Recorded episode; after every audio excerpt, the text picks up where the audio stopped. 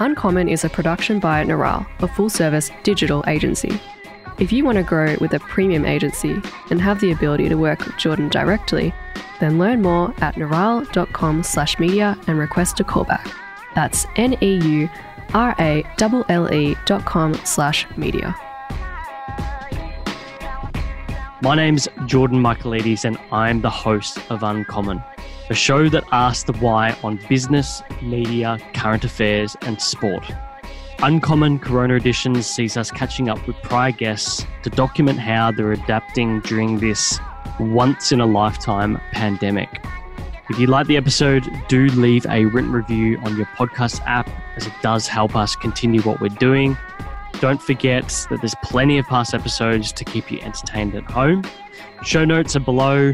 Uh, you can also find all previous guests at neuralle.com slash uncommon. That's N-E-U-R-A-L-L-E dot com slash uncommon. For the full video, just search Uncommon Show on YouTube. And for social, to keep up to date with behind the scenes, search at uncommon underscore show.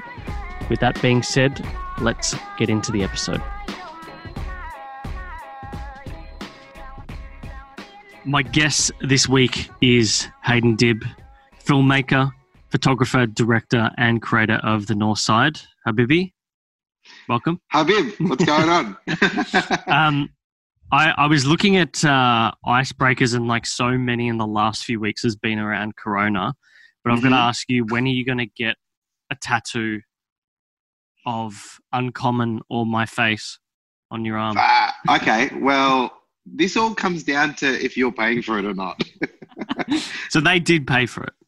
They, well, no one paid for it. I got it for free. Okay. We basically got the tattoo studio to sponsor it, and Yeah. and like it's so funny because I was speaking to Tommy the other day, and I was like, I have. I, I'm the only person who showers with the Daily Talk Show logo. like no one else, can, no one else has that on me. No one else can say that. Well, No. How many other tattoos have you got? Fourteen all up. Okay. Yeah, I've got some. I've got some pretty weird. I've got some pretty stupid ones. I'm not gonna lie. What's what's the most stupid one, and what's the most logical one that you have? Oh God. So you'll love this. The stupidest one is also kind of the most logical one. So being Lebanese, I never wanted to get like any Arabic writing or anything like that. So I got my favorite thing that's related to my heritage, and that's hummus. Okay. I have the word hummus written on my No on my shit. arm, like right there. and basically, how that came about was when I was living in London. I had um, I was really good friends with a tattoo artist and like a couple of mates back home. They're like, "Oh, we miss you." One of them's a graphic designer, and he was like, "I want to design you a tattoo." And it started off with like really like intricate stuff and all this other stuff. And I was like, "Bro, it's too much." I was like, Mm. "Just write something with a sharpie and send it to me." Yeah. And he's like, "What do you want me to write?" I was like, "I don't know, like hummus." I don't Hummus. know, just- and he did. He literally like wrote. I've still got the photo of the sharpie, like all of the different sharpie versions he did. And he basically just writ hummus, took a photo, sent Mm. it to me, and that same day I got it tattooed. So I, I like it. I mean, we've all got these little things that we sort of pull back from um, our identity, so to speak. yeah, Like I was just thinking, um, if I'd got a tattoo, what would I have gotten? But I, I'm. I remember there was like an age when I was like 15, 16, and you'd look to sort of identify. I remember I used to wear like Greek armbands. Oh, dude, I knew so many kids because I grew up around like all my friends are Greek, like every Yeah. single one of them. Like my whole street, like it was either Aussies or Greeks. So I grew up. I grew up with so many Greek kids. I like at one point, my dad like dropped me off at Greek school once. Really? Yeah, he was just like, he's like, I was like, he's like, oh, I got Just nothing what for it's you like. to do. And I was like hanging out with my mates, and like they were all speaking Greek, and I was like, I don't know what I'm doing here. Greek school was really well run. Like I, I went to Greek school for a month and I absolutely hated it. My parents didn't really care, and I Yeah. never really pursued it. yeah, Um, I also came from. I mean, the reason why I talk about this stuff is because like I was really confused as a kid because I had like an Aussie mum, a Greek dad, and I didn't look like any of my Greek friends. and uh, and like I, I had to like reinforce the fact that I was. This is why we like to, you can be shit about this stuff in Zoom. Maybe it's like uh, it's there underlying in my head, like telling people that I'm Greek. I try not to do it too much. Well, Um, I think I think it's like as an, as Australians, we almost have an identity crisis, like yeah. and have had for ages. Because you speak to anyone who's like third generation Greek, third generation Lebanese, like Italian, like we're not Australians. We're we're Lebanese, we're Greek, we're Italian. We're we're everything that our parents were when they growing when they were growing up. So it's like when people asked me what I was as a kid, I was half Lebanese, half Italian. That actually turned out to be very wrong. Um, I'm not actually Italian really? because yeah so i did like six seven years of italian and then my mum speaks italian to my grandma but my grandma is not italian because both my mum's parents are from egypt and they were in cairo which a lot of italian and greeks who came to australia um, that's where like that's where they grew up and they were born but they speak like greek italian uh, maltese and stuff like that so i'm actually like maltese egyptian lebanese so it's Mm. like it's a weird mix but yeah like i was always identifying as um as italian lebanese i was never i'm never australian So you must be a big Shane Delia fan. He's got a Well- similar mix. He's um there's a bit of controversy like a lot of my family does not like him i i re- i really do because I, i've been to maha and maha is in, insane like it's such a Yeah, insane dining experience um and the food's fucking you can't deny like also like uh, Biggie Smalls kebabs. Mm. Um, he's just doing some really cool stuff. But a lot of my family on my dad's side, the Lebanese side, are like, oh, he's bastardizing Lebanese food and stuff like that. And I was like, well, not really. He's just he's doing Mediterranean food. He's, there's yeah. this like over, there's this like overarching theme, and and he pulls that a lot because he's Maltese and his wife is Egyptian, I think. So he pulls Yeah. Yeah, he's uh, his wife is um, God, Ma- Oh, Maha is her name. Either that or she is Lebanese. She's Lebanese or she's um isn't she Moroccan? Yeah, I think maybe you're right there. I know, Yeah. I should know because I interviewed him. I should go back and uh, listen to the clip. Listen to the clip Yeah. from the episode. Fact check this. Yeah, it's so funny. Like we we've debated so many times um, on the daily talk show groups, Friday night drinks around who created hummus. Do you find it fascinating that like so much of that, uh, let's say like that uh, that crescent from Turkey all the way around to like Alexandria Yeah, Egypt is so similar. It, it really is. And it's like, you know, I think we joke a lot about like obviously who made the falafel and who Mm. made hummus. But I think it's like it's so funny because like I think it's, you know, in the times that we're living in right now, like I've seen something that food is very political. It, it's like it becomes this like it becomes part of the identity that you you identify with. So Mm. like this whole thing about hummus and falafel and especially in those regions we tend to like like take it as ours and it's like this nationalism that we like hold on to um like i have so many jewish friends who like we will constantly get into arguments about who who like who's the who owns the falafel or who owns hummus and it's just Yeah. like right i don't think we're ever going to agree on anything Yeah, but so but the one thing you can agree on is that it tastes good. Oh, it tastes fucking. It tastes great, and it's and both sides have their own ways of doing it, and both sides are, are just as good, just good I as th- each other. I think that's why I always loved Bourdain. I saw like a poster of him recently that me and my mate want to get done up. But he he was like the guy that was able to really go and look at food and just realize that most people just like to uh, to get along and to eat some nice food. That was Which it. I he quite was he was a dude that really he he kind of unraveled why he he basically led all of these like all this conflict back to like let's just sit over a meal and talk about it and really understand what food does for us and that's become such a big part of my life and how food is has played such a massive role in pretty much everything that I do and Bourdain is just like rest in peace Bourdain um, um, but he was such He's a God. he was a god. He just he genuinely he had the most interesting conversations with the most interesting people in the world, and and ate some of the best food on the planet. Mm. What's what's better than that? Nothing's better than that. I, I do I do miss him a lot. I, I've been intrigued to see what he has to say today. Um, it's a weird time we live in, but um, Mm. I'm thinking, you know, you as a kid, what um, what sort of the lesson that is there a lesson that stands out for you from either of your parents, like something they may have said directly or indirectly that you still use to this day? I think it, the way I was brought up was it, it's quite like it's quite strange because obviously my dad growing up, my dad growing up had come from Lebanon. I think when he was like 11 years old, um, and he was brought up in a very strict Muslim household.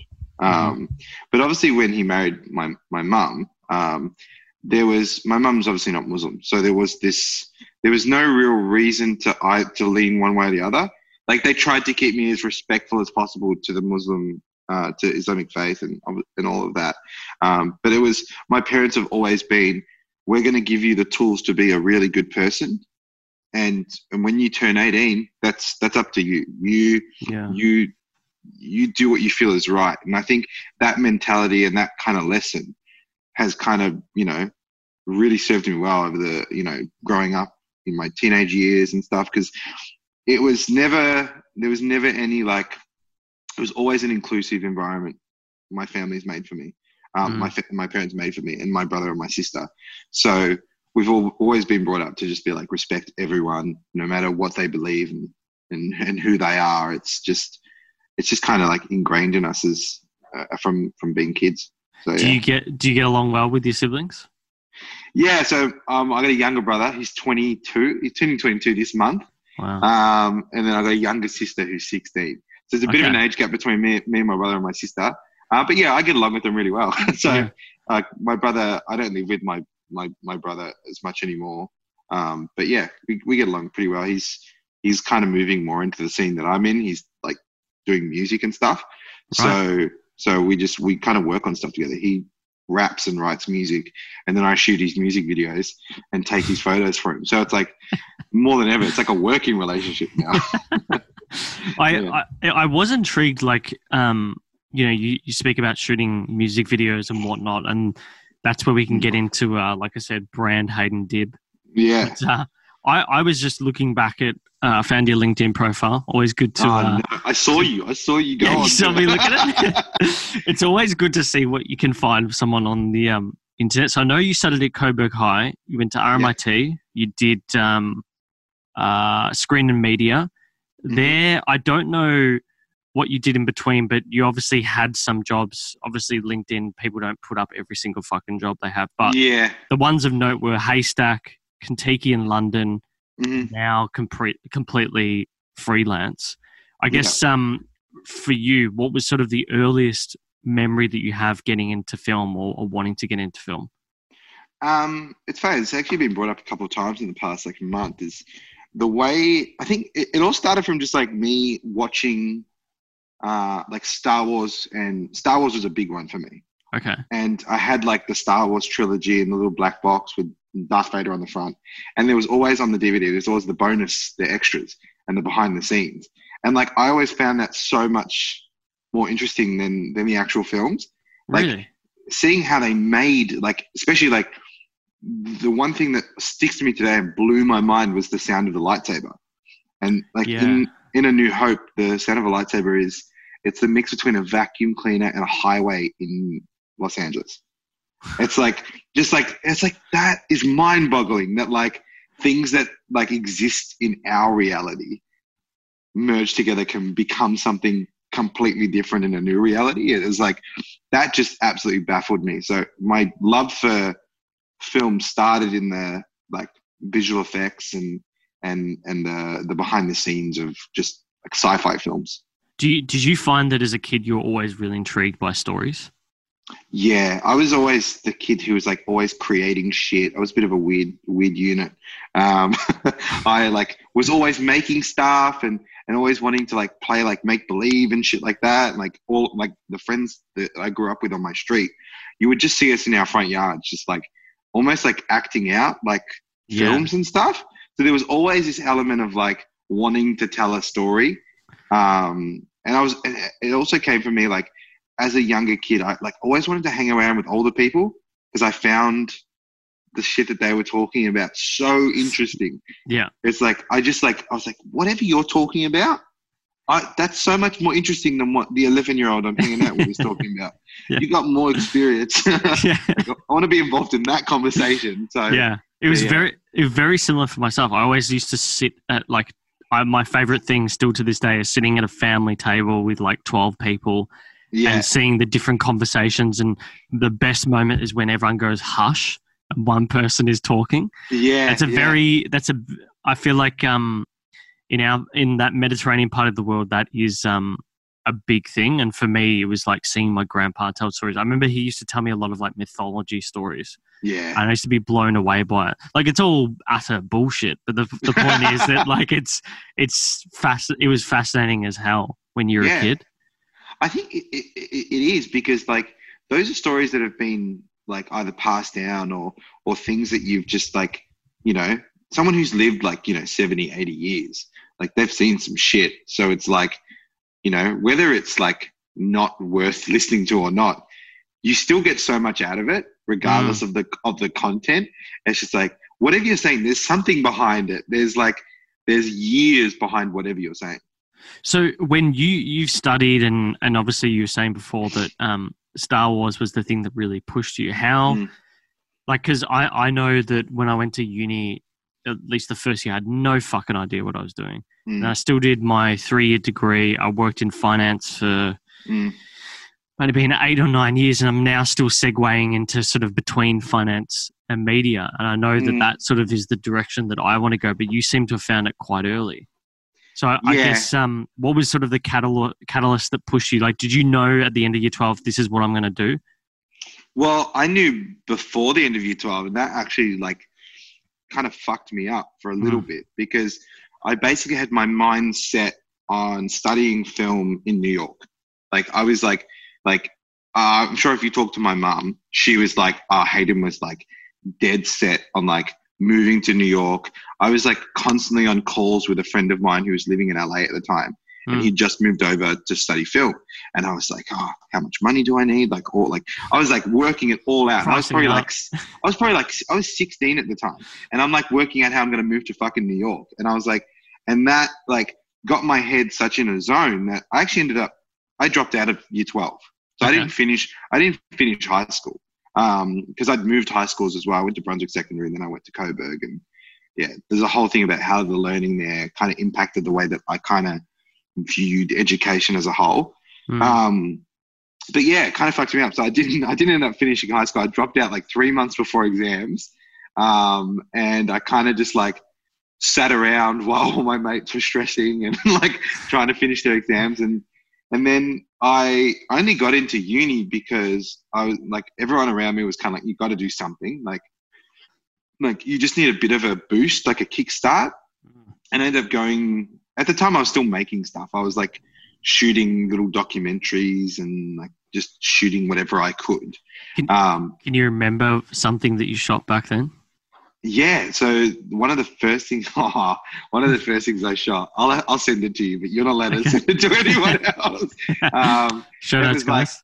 it, was- it was a video. I'm sure people have seen it. Like it's it's you can find it if you really want to online.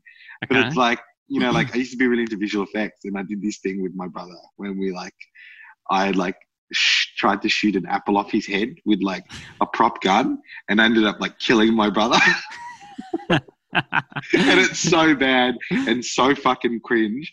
But like, I look back, like a lot of people look back on those those things that they did in their early days, and they're like, "Oh, that sucked." I was like, "It didn't for me. That that shit doesn't suck for me because it's like I was truly fucking passionate, and I'm not jaded by the world." As I am now, and, and like all the clients I deal with, and, and all the work that I do, like I was truly inspired to do stuff, and I just did it. Like I didn't. Mm. There was no, like I wasn't worried what other people thought, and I was just like, oh, I want to make this, and I fucking go and make it. So Yeah, it's it's good that you had that. But all I knew at that age, I remember actually, I've still got it to this day. This like uh, not a diary entry, but I just wrote on like a piece of paper how frustrated as fuck I was that you couldn't do like a a degree in like generalized things. Like I wanted, to, like an a- arts degree. Yeah, but it's sort of not as well because like I couldn't, you know, I wanted to, I wanted to learn how to write. I wanted to learn trading and finance Yeah, accounting. I wanted to learn computer. Like I just wanted to learn everything, and I just uh, you couldn't actually do that with an arts degree because you had to choose some sort of um, like, major in some sort of arts Yeah. area, like yeah, geography or fucking uh, feminist studies, which I'm just not just it's it's not me at all. I need to do something that is is more. I even remember thinking like my degree that I did in commerce was just way too specific, and they don't allow for a lot enough expansion into other areas. Yeah. Um, so it's good that you had that as a kid Mm. because it's really funny reading that diary of like 17 year old Jordan or 17 or 18 year old Jordan. Yeah. It's interesting though. You you spoke about the thing with your brother with the VFX and the gun and all that, yeah. and you know you mentioned before about the lightsaber. Like, how come you never like? Why get into the ro- the area of sort of like um, I guess you call it cinematography based video as opposed to something like Mm. VFX. Well, I think the more I started to dive into VFX, the more that I realized that I'm almost don't have the patience for it. like Yeah, it requires like such like long hours and it's a and, lot like, of work.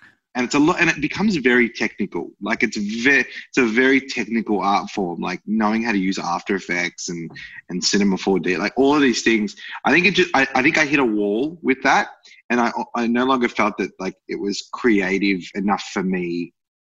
Like it, it just there wasn't enough creativity in the process of doing visual effects that really interested me. So Mm. that's when I kind of turned my my kind of um, my attention to more the cinematography side and be stepping behind the camera and and the idea of like controlling an image was something that really interested me and like making stuff look really cool. Um, so I don't know. It's just yeah, it's just more like the technical side of things, and I'm not a very technical person when it comes to that. And I also just got to the point where I was like, oh, there's so many other people who are like really fucking good at this stuff, and I'm like, you know, from a very early age, I was like, oh, you know, if I'm not that good, but I know someone else who's really good, I'm better off letting them do it than me fucking stress and try a hundred different things Mm. get to the same result in you know half the amount of time. Do So you, do you remember a a particular movie or something that sort of made you realize that the cinematography was where it's at? Because I'm I'm sort of thinking. I remember I was in Paris in like 2012. I just finished Mm. uni. I was still really unsure about what to do, and we saw uh, The Dark Knight. I remember thinking and Oh, seeing yeah. that, and the way that it was shot, and uh, the way that the story was told. I was just like, I couldn't get over it. Like I was in Paris, but I just did not give a fuck that I was in Paris. I was just Mm. blown away by this story. Um, I, yeah, that film, like The Dark Knight Rises, like that series is just stunning. Like it's it's fucking gorgeous. Um, I think the first film that really got me like into cinematography, it's a weird one because it's not one that most people would expect. It was um The Secret Life of Walter Mitty with Ben Stiller. oh yeah, that's a fucking underrated film. dude so good and it just visually stunning and like obviously it's hard to make iceland look shit like it's like iceland's a beautiful country but like i remember that was that was my year 12 film that i was like studying. And and i just remember looking at it watching it and having to like write shit about it. And i was like i almost can't explain why i love this so much but it, this is what i want to do. Like i want to make shit look this good. Mm. um, and and yeah, it was just that was probably the first film that really got me visually, and also like something like Blade Runner as well, and and just these films that like just took it to the next level was just fucking amazed me. that that scene on um, the Secret Life of Walter Mitty when he's like longboard, longboarding down Oh. the hill, and they played. I can't remember what the song was, but there's a song that they play that sort of I know which I know which defined that sort of ear, those next three years in terms of song music or like video clip music and stuff like that. well, it was it, it was like almost like a music video placed in the middle of the film. It was. It It's was actually, crazy. It actually Yeah. was. I'm gonna have to look that up. Yeah. Um, Iceland scene.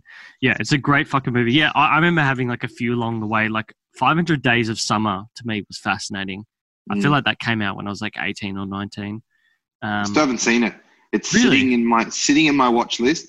A few other people have been like, "You need to watch it," and I was like, "Yes, I know." I'm I'm really bad with that. Like I have so many films I haven't seen. Like my brother hounds me on a on a weekly basis to watch Scarface. I've never seen it. Yeah, it's a, it's an okay film. See, I- that's I the thing. I'm like, I get like these mixed things. I'm like, oh, do you know what? Like, someone just need. I need to get told it's shit so much that I'm like, you know what? I need to go actually watch it. that sort of thing. I feel like IMDb top 100 is really good for that. Mm. Um, I remember there was a Friday night drinks with the Daily Talk Show, and we were Tommy and I were literally running through the top fifty, and Mm. uh, I'm pretty sure Secret Life of Walter Mitty is like in there in the top 100. I mean, like it should be. It's such a beautiful and like such a cool story. It was just, yeah, I Mm. just loved it. So, brand Hayden Dib. Yeah. Uh, you've obviously got multiple ways of making money in the space as a freelancer now. You're doing many Mm. different things. I think the clear thing for me is probably, well, it's very hard because of coronavirus, but to me, before coronavirus, it was food and travel. So Mm. that, and they've immediately been impacted, and probably, probably, probably music as well, right? Yeah. Food, Yeah. travel, music. But now, Mm. um, obviously music slowly coming back. I saw you were doing some um, doing a shoot with Baked recently. Yeah. Um, in your mind, what is the brand of Hayden Dib? It's food, man. Food. Yeah, Like food is like, and I, it's it's so funny because like I don't, you know, I don't want to talk about Corona too much because it's like it's. I mean, it's been it's been overplayed. um, yeah, but like literally before all of this kind of shit hit the fan, I was going into pre-production for a food show. Like we were making a full TV series with a good friend of mine, and I was going to be hosting and directing it. And it was going to be looking like an in-depth look into the Melbourne hospitality industry, and and more of a like a more of a holistic view on everything and how sustainability is becoming such a bigger part of, of the of the of the hospitality industry and how how things are changing. And yeah like kind of just shit hit the fan and like it did something to the hospitality industry i think no one really expected. Um, they were hit so hard and i have so many friends in the industry. So it was so and i'm still so close with all of them and i'm, I'm like i'm always keeping tabs with them i'm, I'm always at their like at their places and we're always having those discussions about like what it's like to actually be reliant on the hospitality industry as a family as an individual. So it's such an interesting space to be in and it was like slowly slowly becoming like more and more of what i wanted to kind of look into. Um because because before i ever wanted to be a filmmaker or, or like or a director i wanted to be a chef. Like that was really.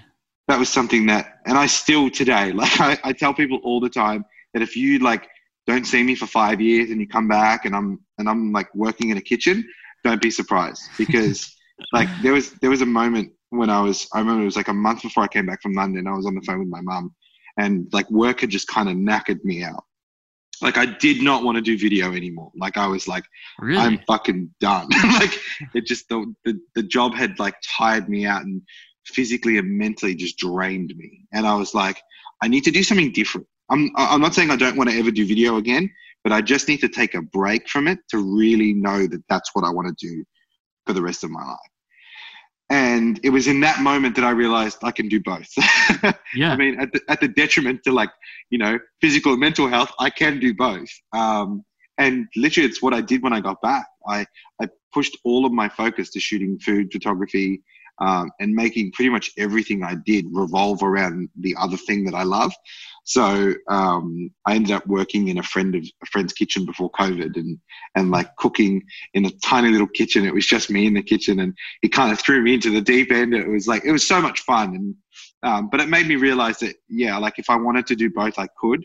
I just needed to pick the parts of each industry that Mm. interested me, and also try and meld them together. So yeah, What What do you think are your favorite media brands in this space? Like I can rattle off a few immediately come to mind that sort of amalgamate what you're doing, but I'm sure there'd be some that you really What really like. can what would you name? I'd love. to- Um, Atta- Attache is sort of lesser known, um, Mm. probably because they they're more in the travel space, but they're Mm. they're they intertwine it always with food. Mm, Um, so the majority of the travel is about food, but you know they'll land in a place and say, "Okay, this is where you go for the metro. This is if you want taxi, Uber, blah Mm. blah blah blah." And the guy is a American guy who lives in London, and they Mm. film uh, everywhere in the world. And the way it's shot is just really, really nice, and it's gotten better over time. He reminds me a lot of Bourdain. there's a there's some guys that I think they're called Top Jaw on on YouTube. Mhm. There's two British dudes who do like a really fun travel show, and they go eat stuff and and stuff. I, like I don't watch them too often, but when I do, they, their, their stuff is pretty cool, and I just like it sticks out to me. Yeah. Um, but no, go go for it. Well, the the ones I was actually just going to look at my um my YouTube subscription list, but the obvious ones are I like uh, uh, yeah Bon Appetit, Bon Appetit. Um, Epicurious is good. I Yeah. really like Bon Appetit when uh not when they get the celebrities in there, but when they get the lady who's got like a a grey Oh, dye street, Claire. yeah, Claire, and she always Uh, re- redoes like a sweet or something. Gourmet makes. Yeah. Gourmet Makes, that's it. Yeah, um, and That's, then that's my show, man. that's my vibe. I like um bibbing with Babish is good. Love Um, binging with Babish. Uh, who else is there's um uh, Pro Home Cooks Mike Yeah. uh, Mike G. He's really great. Um, uh, Sorted Food is like pretty much my entire like subscription box on YouTube is just food. Is literally just food stuff. There's uh, Matty Matheson. Uh, he's got this new show out called Just a Dash and Eating Out America. And What's like um what what's Vice's uh food brand? oh Munchies. Munchies, that's it. Yeah, I, I did used to like Munchies quite a lot.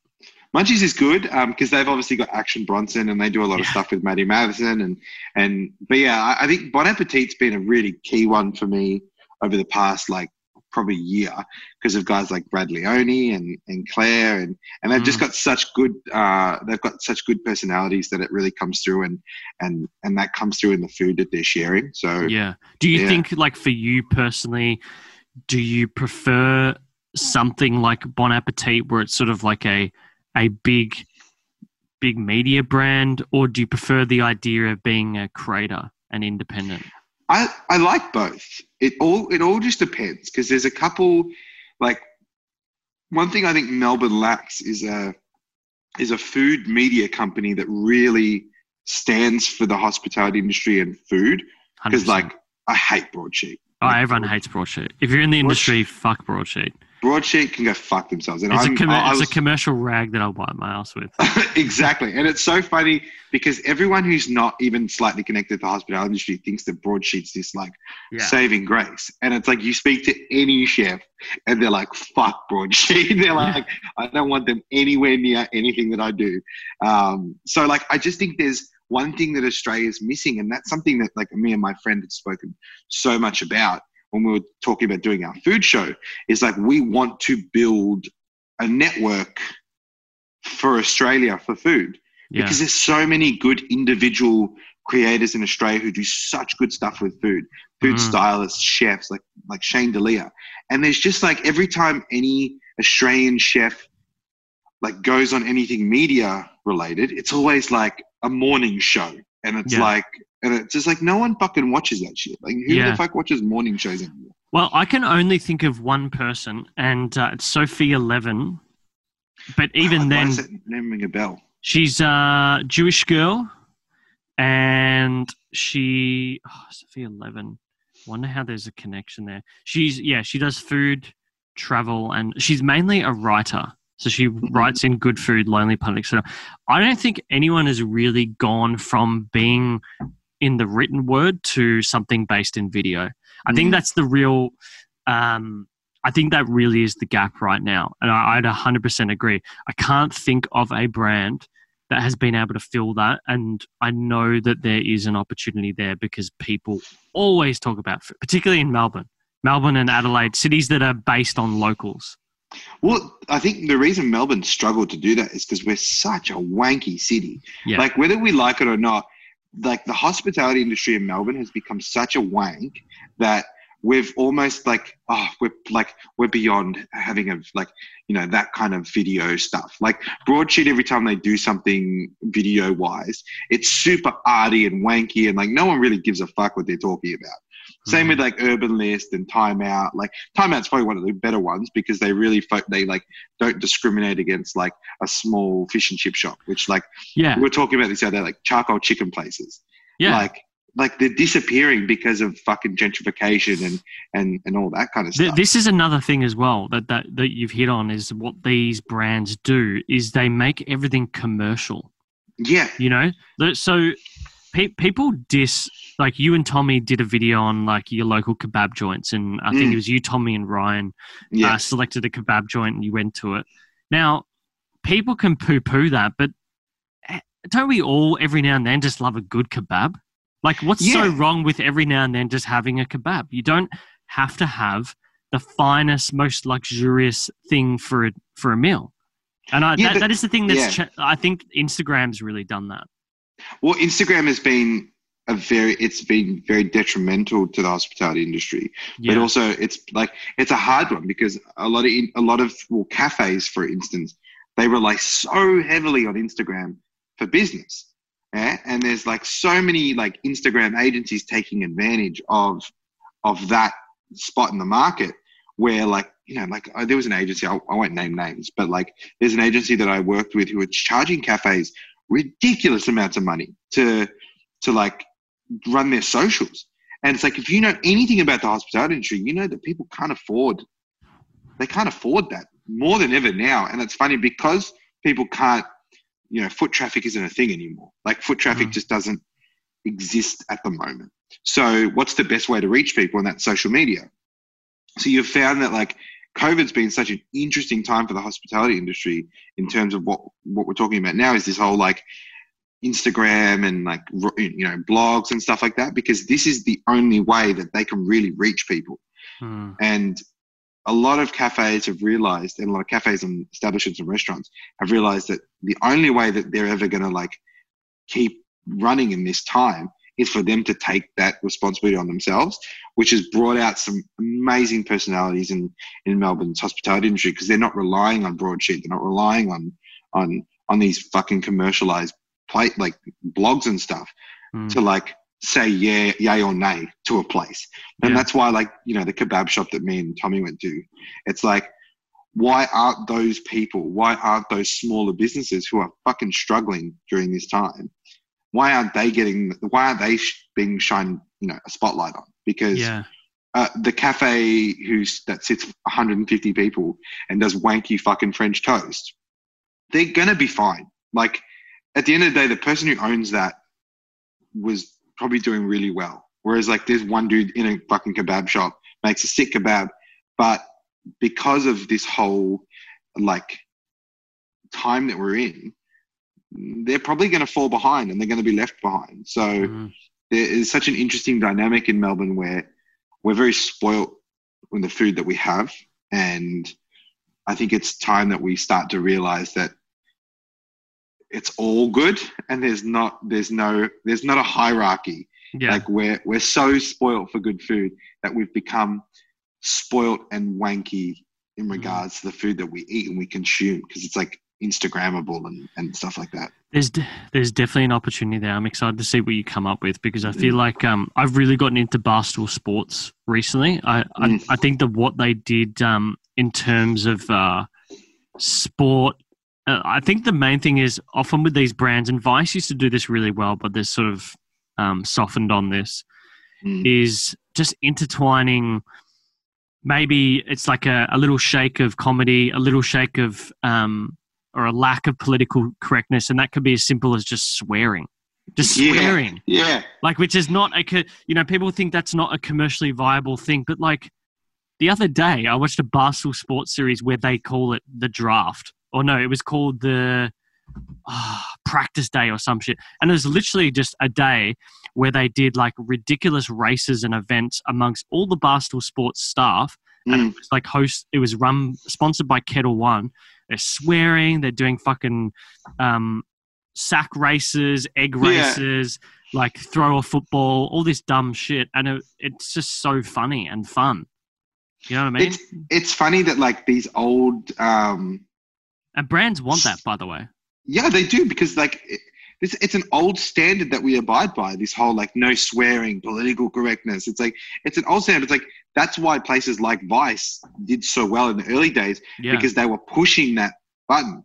Like they've they've almost gone too far into it that they're now like so politically correct that they like their audience they can't piss them off anymore. Yeah. So it's well like the, that that's a real problem because i think um, what happened with a lot of those brands is that and the ones that have done really well like complex barstool Mm. the ones that have weathered that basically is because on a finance side they didn't go raise lots of venture capital And the Mm. problem with when you raise a lot of venture capital and you don't sort of start off as a grassroots sort of um, Mm. uh, business that then gets financing, so you test your product and you prove it that you can be profitable, then you end up being in the situation where you've got people who are just funneling you massive amounts of money and you just To have to grow, grow, grow.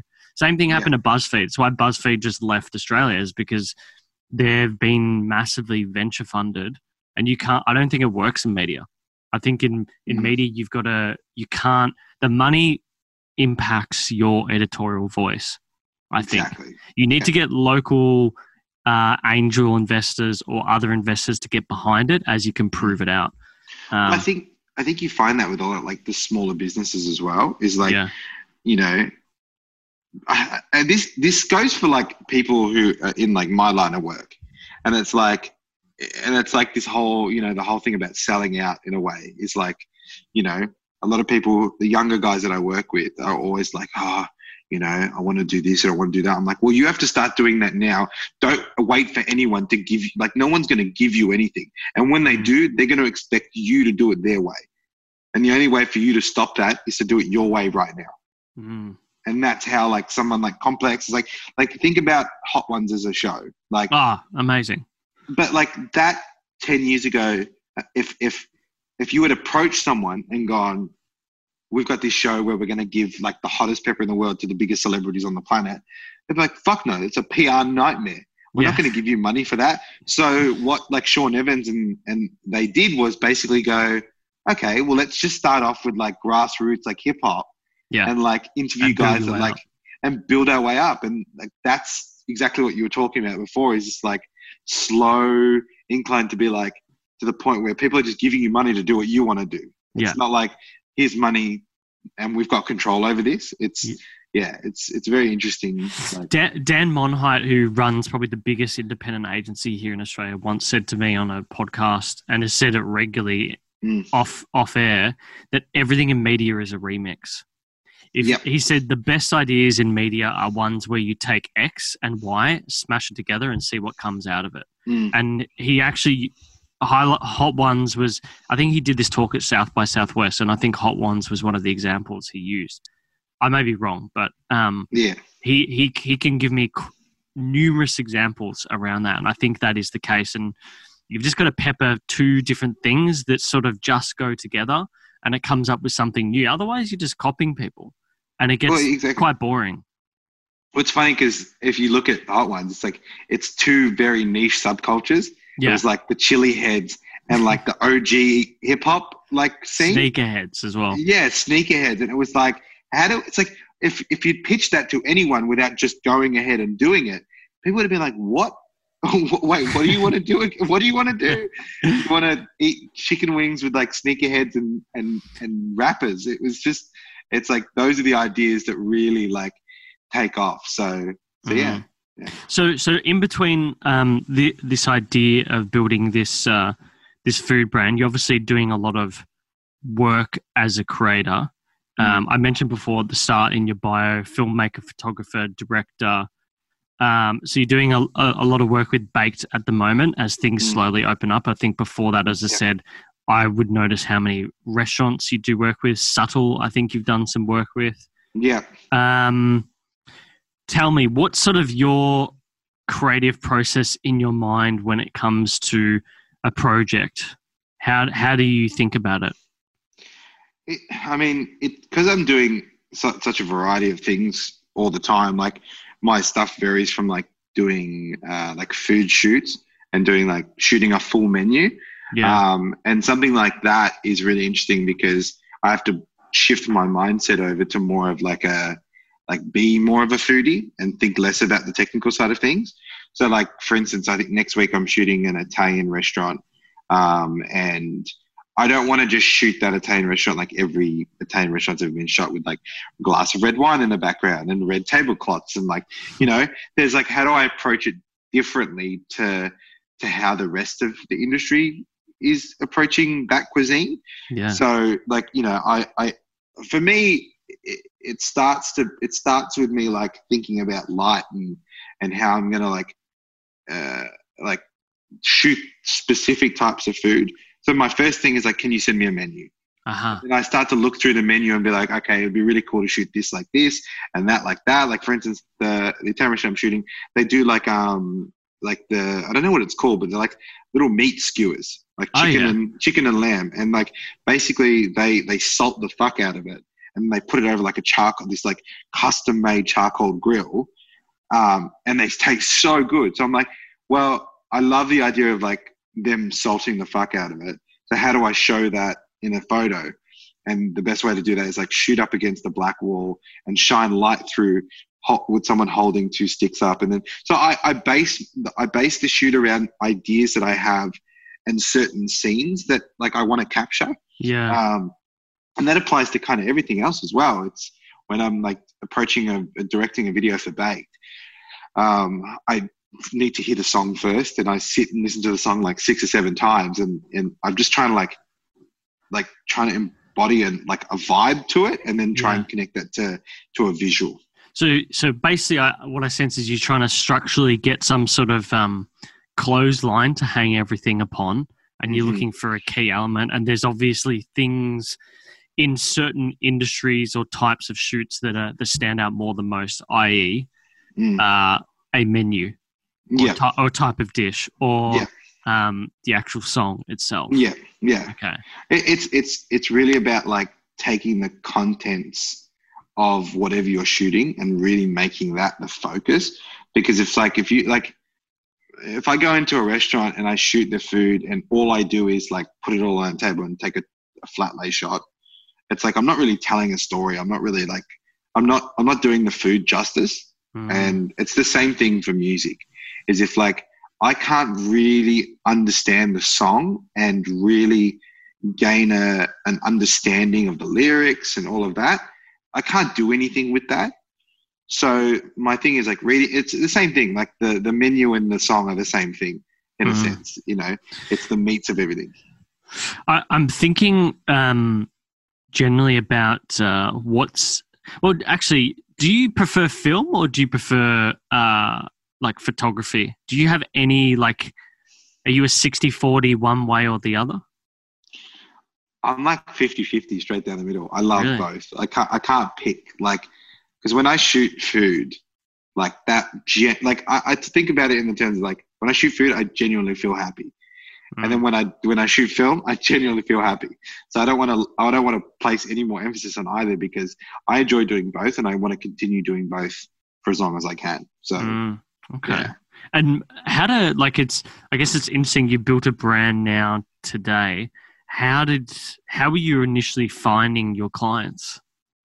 That's a good question. I don't know. It's just they just it's it was very natural. They Like just gravitated. well, the first the first food thing I ever shot was a friend. So my a friend of our a really close family friend of ours opened up a cafe called Oh Hey. Like I'm sure you, you would have seen some of the photos, and I was like always there at the kind of like start of last year. Uh-huh. Um, they were opening up a cafe. They had a really like like clear aesthetic to the to the cafe. Mhm. And my biggest thing was like, I was like, oh, I've wanted to shoot food for so long. And I kind of know what I'd do for these guys. So I just asked my dad's mate. And I was like, let me shoot the menu for free the first time. Like, if you mm-hmm. don't like it, don't worry about it. But if you do like it, let me continue shooting for you. And he's like, yeah, come in. Like, come in and shoot the menu. And I shot it. And literally within a week, I had like two agencies hit me up.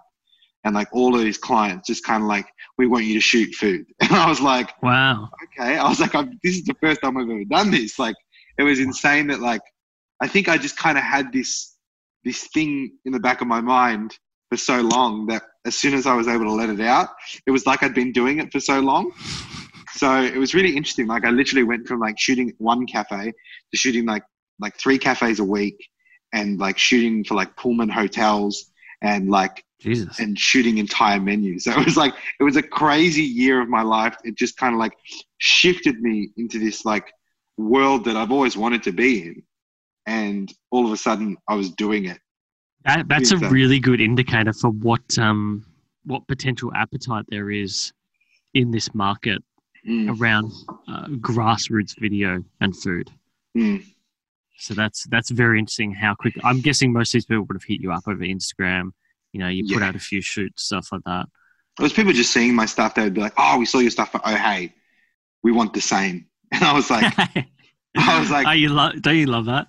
"Yeah, we want the exact same thing." I was like, "Yeah, but you're not. Oh, hey, like, Yeah. like, what's your cafe?" Yeah. Um, it's funny because that's how like basically when I started shooting food, and, and one of my things was is I had such respect for for chefs and cooks. Like the kitchen was when I walked into a cafe, like front of house, cool, owners, cool. The first people I ever spoke to on a shoot when I went into a cafe to shoot, I spoke to the chef. Hmm. It was like my first thing. I was like, "What do you want this food to look like?" Hmm. because whatever you put on the plate, that's what it's going to look like. I can't make it look like if it looks like shit on the plate, I can't make it look any better. and sometimes it was a struggle, like going into cafes, because you could tell that the kitchen just didn't give a fuck what they were putting out. Yeah. And and then I'd get I'd get complaints from the client. I'd be like, "There's not, there's like nothing I can do. Like that's coming, that's coming from your a kit." turd. Exactly. Like I gotta make it look cool with like light, but if it looks like shit, it looks like shit. I can't like I can't change that. That, that's like that's an age old thing in the marketing business is people think that um, something is poorly marketed, but in actual fact, a lot of the times it's just a poor thing is marketed. Exactly. And it was uh, one of the chefs that I work with, I did consulting work with him. We'd, we'd go into cafes and we'd kind of help them like rebrand and redo their menu. And one of the biggest things we always found was like all of these owners, all of these cafe owners and all these like restaurant owners thought there was like a one stop shop fix for everything.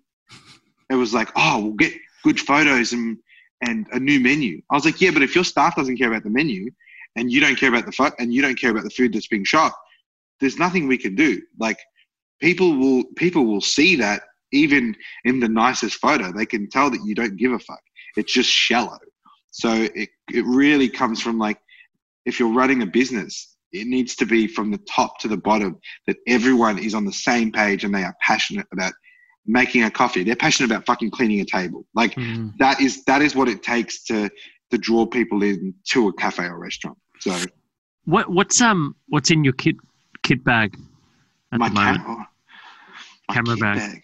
I have uh, I have an EOS R, Canon EOS R, Okay. um, which I shoot. I think well, I shoot hundred percent of my stills on now. I used to shoot on a 5D Mark III, um, and then I have uh, a couple of lenses. I got like a 35 mil, which I love, um, 50 mil, um, 1.4. Um, what else do I have? do you do you prefer like prime lenses over um like something with a quite a high range? It really depends. Like I, I love shooting. Like my 35 almost never leaves my camera. Like I love Really? my 35 millimeter. It's so fucking good. Like it's the Sigma uh, Art 35 1.4. There's just nothing wrong with that lens. It like works for everything. But like on my C200 on my cinema camera, like for most stuff, I've got the 24 to 105 because I'm shooting a lot of news stuff and it requires me to like just be able to just run and go. Mm. Um, but obviously, when I do have the time to like, you know, use different glass, like when I shoot a lot of interviews, I'll shoot on like my 70 to 200. That's really fun because it's just such a nice lens. Um, but last night we were on a music video. We used my C200, but we had like Zeiss CP2 cinema glass Wow. um, and filters and stuff like that. So, I like if I'm shooting stills, it's predominantly on my my 35 millimeter, um, and that's my that's pretty much in my bag constantly. I also have like a little Fuji point and shoot. okay. That's like a lot of my like that's for fun. like a film stuff. camera? I'll get it. Give me one sec. I'll Yeah. be back in one moment.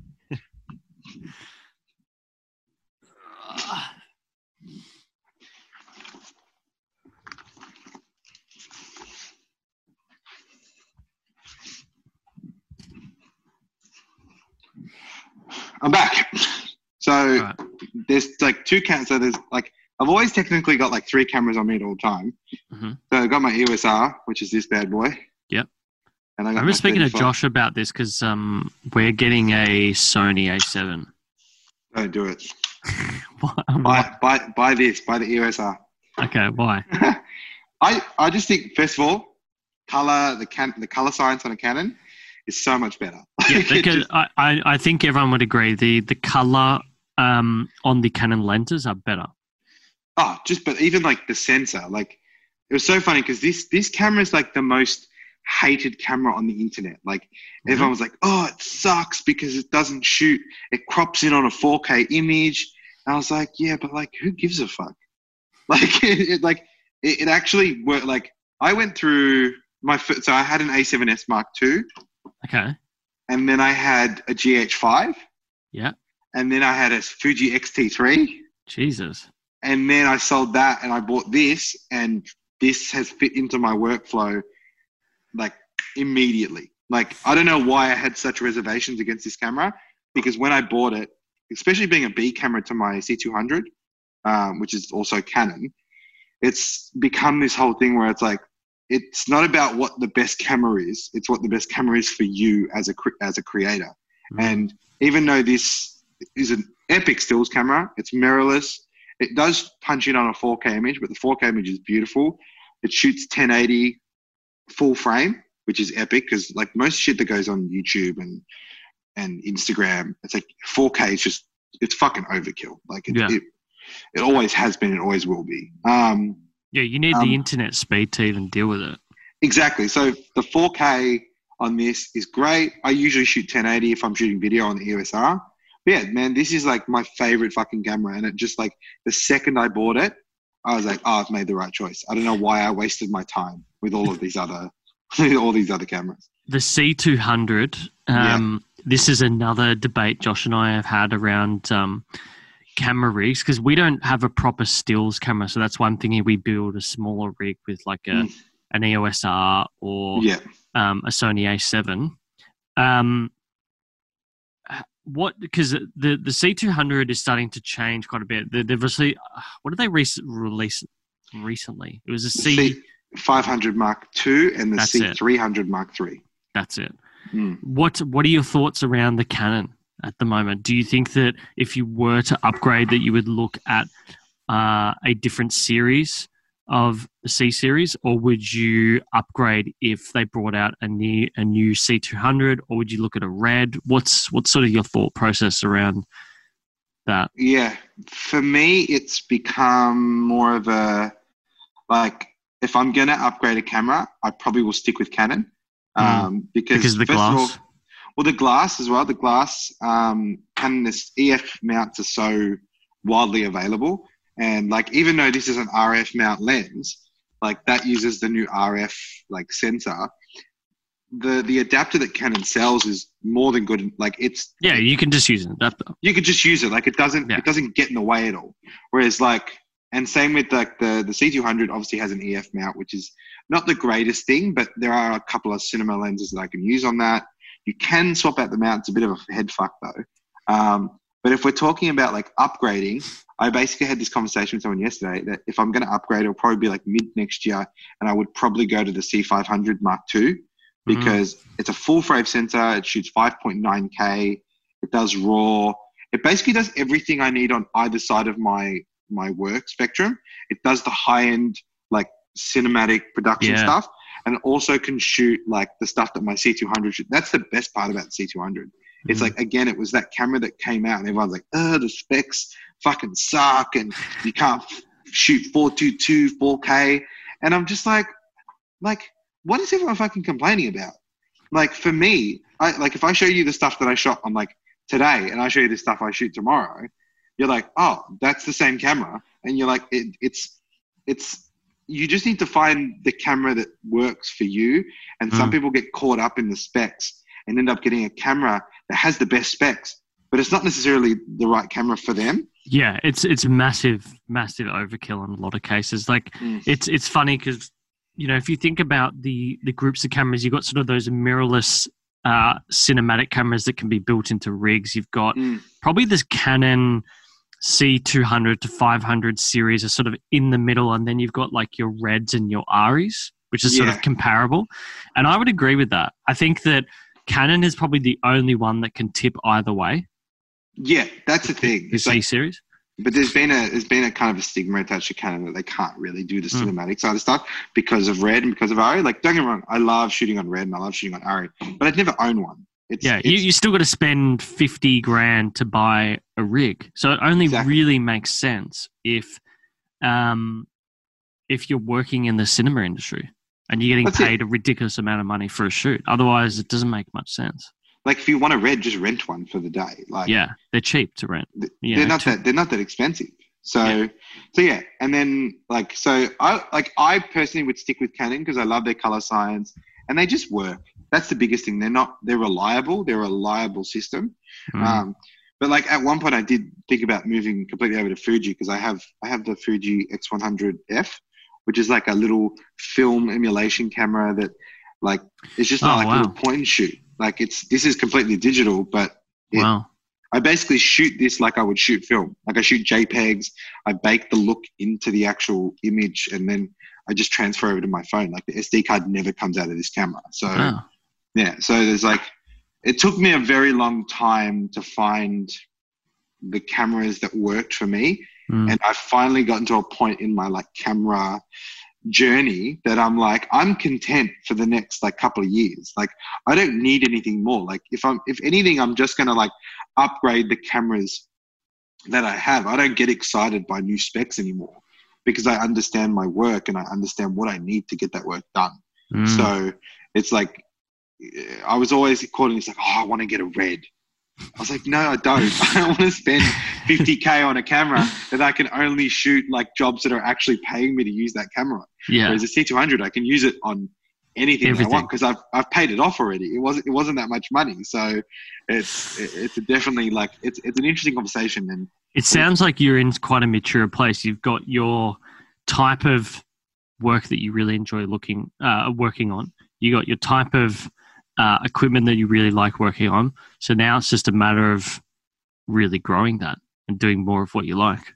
Exactly, and it's just iterations of the work that I do and the gear that I use, and it's and and I try to instill instill that in like a lot of younger guys who I work with. It's Mm. like they're always like, "Oh, what camera should I get next?" I'm like, "What camera Oh, do you have now? What camera do you have now?" Uh, I've interviewed a lot of young photographers, um, uh, like uh, what is it, Le Mans, North Borders, Yeah, South era, those younger guys who are probably 21, 22, Hayden Pedersen. And uh, that has to be the default procrastination question. What It it is. What like who cares? You, you'll buy one, you realize either you've wasted money or you haven't, and then you've learnt, you know, a valuable lesson that this is not the thing for you, and then you'll find the next Yeah. one. Like just get into it.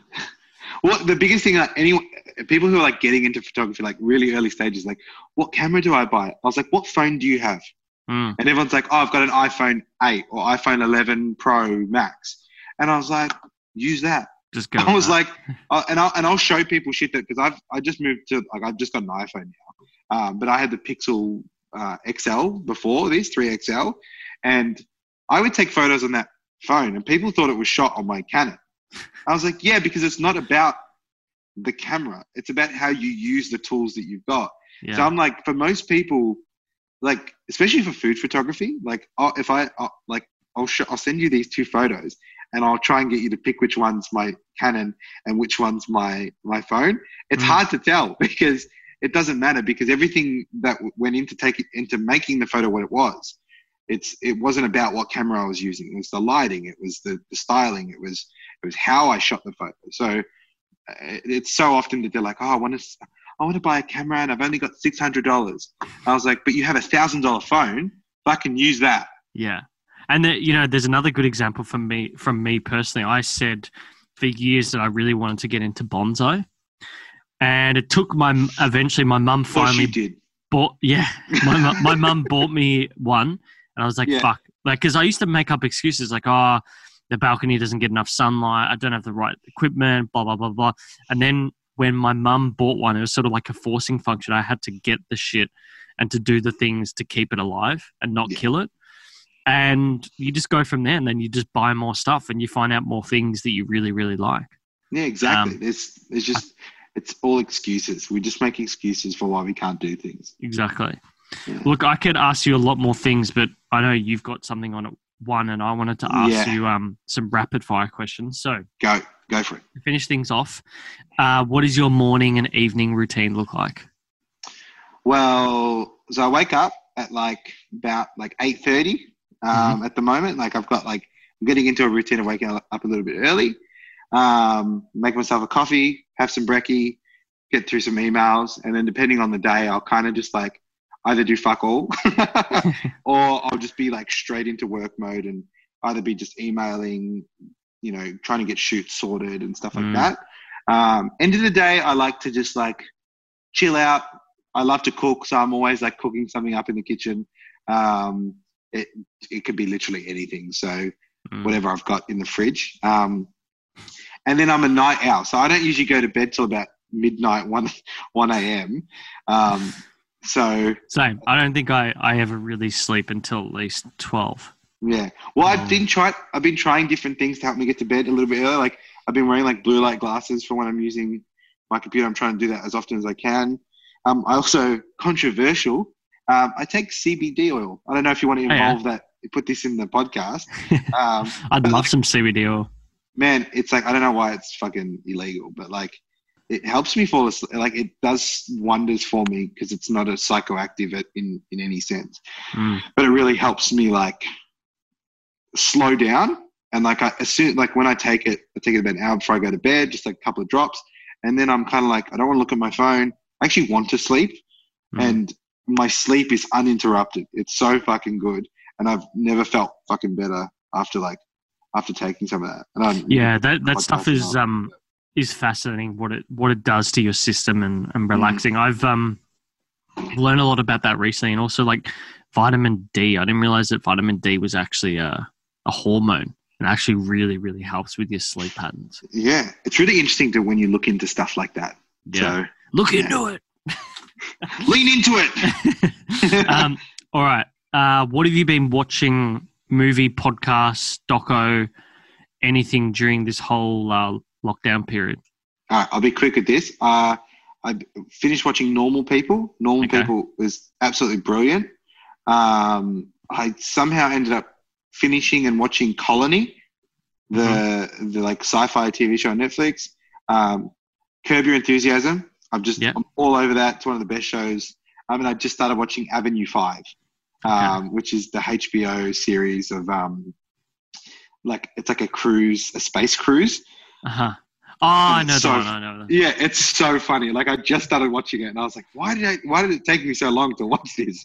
um, so yeah, so that's what. And then podcast. I'm always listening to the Joe Rogan podcast. Yeah. Um, I'm always checking in on the Daily Talk Show. Like I don't watch every. I, I'm one of those people like I don't watch every single episode because it's like it's just too much. It's too much. I'm a snippets guy. yeah, I watch the snippets. I watch George Georgie Boy's Hump Day replay. Um, Yeah. And then what are like other podcasts? Not many other podcasts at the moment. I feel like I'm just way too busy, and I used to listen to a lot more podcasts when I had like commute into work and back. I find that when I've got my own time, I spend it doing other things. Um, but yeah, the Joe Rogan podcast, Tiger Belly, and uh, the Daily Talk Show. Oh, Tiger Belly with um. Oh shit! What's that guy's name? Bobby Bobby. Lee. Bobby Lee. He's so Also- fucking funny. He he's got the other podcast, Bad Friends, with Andrew Santino. Yeah, And that's a that newer is- one. That's brilliant. That is Yeah. like so fucking good. So yeah, that's and then I watch a bunch of YouTube. So uh, Um, last question for you. Yep. During this whole period, what has Mhm. been the best purchase? And you could have done it beforehand or during it, but the best purchase under two hundred dollars that sort of entertained you or helped you uh, at the moment. oh, best purchase. Mm. I've been buying a lot of shit, Jordan. My Amazon card has been pretty full. Um, what? I think it actually. I bought like an audio interface for my laptop. Oh yeah, Um, no, that's no. That or like a device for plugging in uh, an audio. like a micro. Well, the best the thing is because I play a lot of music, so I play a lot. Like I play guitar like pretty much every day, Mm. and I haven't. I have a guitar amp, but I hate fucking plugging it in, and and so I bought an audio interface that allows me to like plug a microphone and plug my guitar in Mhm. and do record and record into like GarageBand and stuff like that, and I can like change effects and amps and record stuff and and like record ideas that I have and stuff like that. So that's probably been the most fun because it just allows me to like have have that extra level of like creativity. Um, Yeah. Also, actually, no, that's not it. I bought an iPad Pro. I bought the iPad Pro uh, 12.9 inch. Okay. Yeah. Gi- give that- me your quick read on that because I need to get rid of this MacBook Air, get a better desktop unit, and then something smaller. So I'm wondering, do I build a streaming PC? buy a Mac and then go with an i um what is it, an iPad Pro? iPad Pro. Well, Um, I- it's uh, it's been the absolute greatest thing for me because so I'm on my laptop right now and I'm in my I'm in my dining room, but usually my laptop does not leave its side. It like sits next to like a 32 inch monitor. It's pretty much docked the whole time, so it's basically like my desktop. and what's your um, laptop? It, this is a 15 inch MacBook Pro from like 2000 and uh, 2017, so late 2017 MacBook Pro 15 inch, like Yeah. fully specced out. So it does the job for me, like for most stuff. Mhm. Um, so this just stays at home, stays docked, and then when I'm going out for meetings and I'm doing production meetings with Baked, or I'm just like even editing photos on the go, the iPad Pro has been like the best thing product uh, productivity wise because it just allows me to like get a little bit more hands on with the work when I'm not at home. And I also just hate lugging around a 15 inch MacBook. It's like yeah. such a pain in the ass. So I would, if I was you, I'd go desktop and get something like the iPad Pro with like a keyboard, and then you can get emails done. You can edit photos. You can like. I was watching 4K footage on my iPad yesterday Yeah. and like editing it as well. Like it's a fucking machine, man. Yeah, I really need to get that sorted because I've had issues with these Yeah. MacBook Airs are dog shit. Um, yeah. absolute dog shit. Um, all right. Well, look, um, Hayden, where can people find you on social? Uh, Instagram. Instagram's the uh, the main place that I post everything and I share my work. Yeah. Um, so just Hayden Dib uh, on Instagram. Um, I'm sure you'll leave it in the show notes because Yeah. no one ever remembers to like what the Instagram is. But um, yeah, that's I, that's pretty much the only place. If anyone wants to hit me up or ask me any questions about gear and work or anything, that's like that's the best place to find me. Yeah, we'll have it all there. But um, Hayden, thanks for joining, Habibi. Thank you. I, I feel like we didn't have enough ethnic banter, but I'm Didn't. glad we didn't get into it at the moment. So, oh shit! All right, thanks, mate. thank you so much. Thanks for listening in to this episode. If you like it, do leave us a written review on your podcast app as it helps us continue going on a weekly basis, and we do love reading those reviews as well. Uh, if you want the show notes, you can find that below or with our previous guest at neuralle.com slash podcast. That's N-E-U-R-A-L-L-E dot com slash podcast. To watch the full video, search Uncommon Show on YouTube, and to keep up to date with behind the scenes and clips for the show, you can find us at uncommon underscore show on Instagram. But until next time, guys, thank you so much for listening.